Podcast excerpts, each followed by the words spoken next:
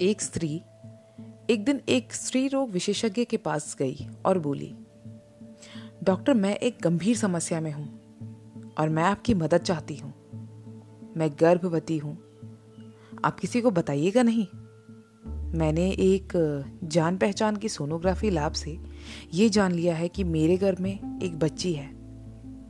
मैं पहले से ही एक बेटी की माँ हूँ और किसी भी दशा में मैं दो बेटियाँ नहीं चाहती। डॉक्टर ने कहा, ठीक है तो मैं आपकी क्या सहायता कर सकता हूँ? तो वो स्त्री बोली, मैं ये चाहती हूँ कि इस गर्भ को गिराने में आप मेरी मदद करें। डॉक्टर काफ़ी अनुभवी और समझदार था। थोड़ा सोचा और फिर बोला, मुझे लगता है कि मेरे पास एक और सरल रास्ता है, जो आपकी मुश्किल को हल कर देगा। वो स्त्री बहुत खुश हुई। डॉक्टर आगे बोला हम एक काम करते हैं। आप दो बेटियाँ नहीं चाहती ना तो क्यों ना पहली वाली बेटी को मार देते हैं? जिससे आप इस अजन्मी बच्ची को जन्म दे सके और आपकी समस्या का भी हल हो जाएगा। वैसे भी, हमको एक बच्ची को तो मारना ही है तो क्यों ना पहली वाली को मार दे?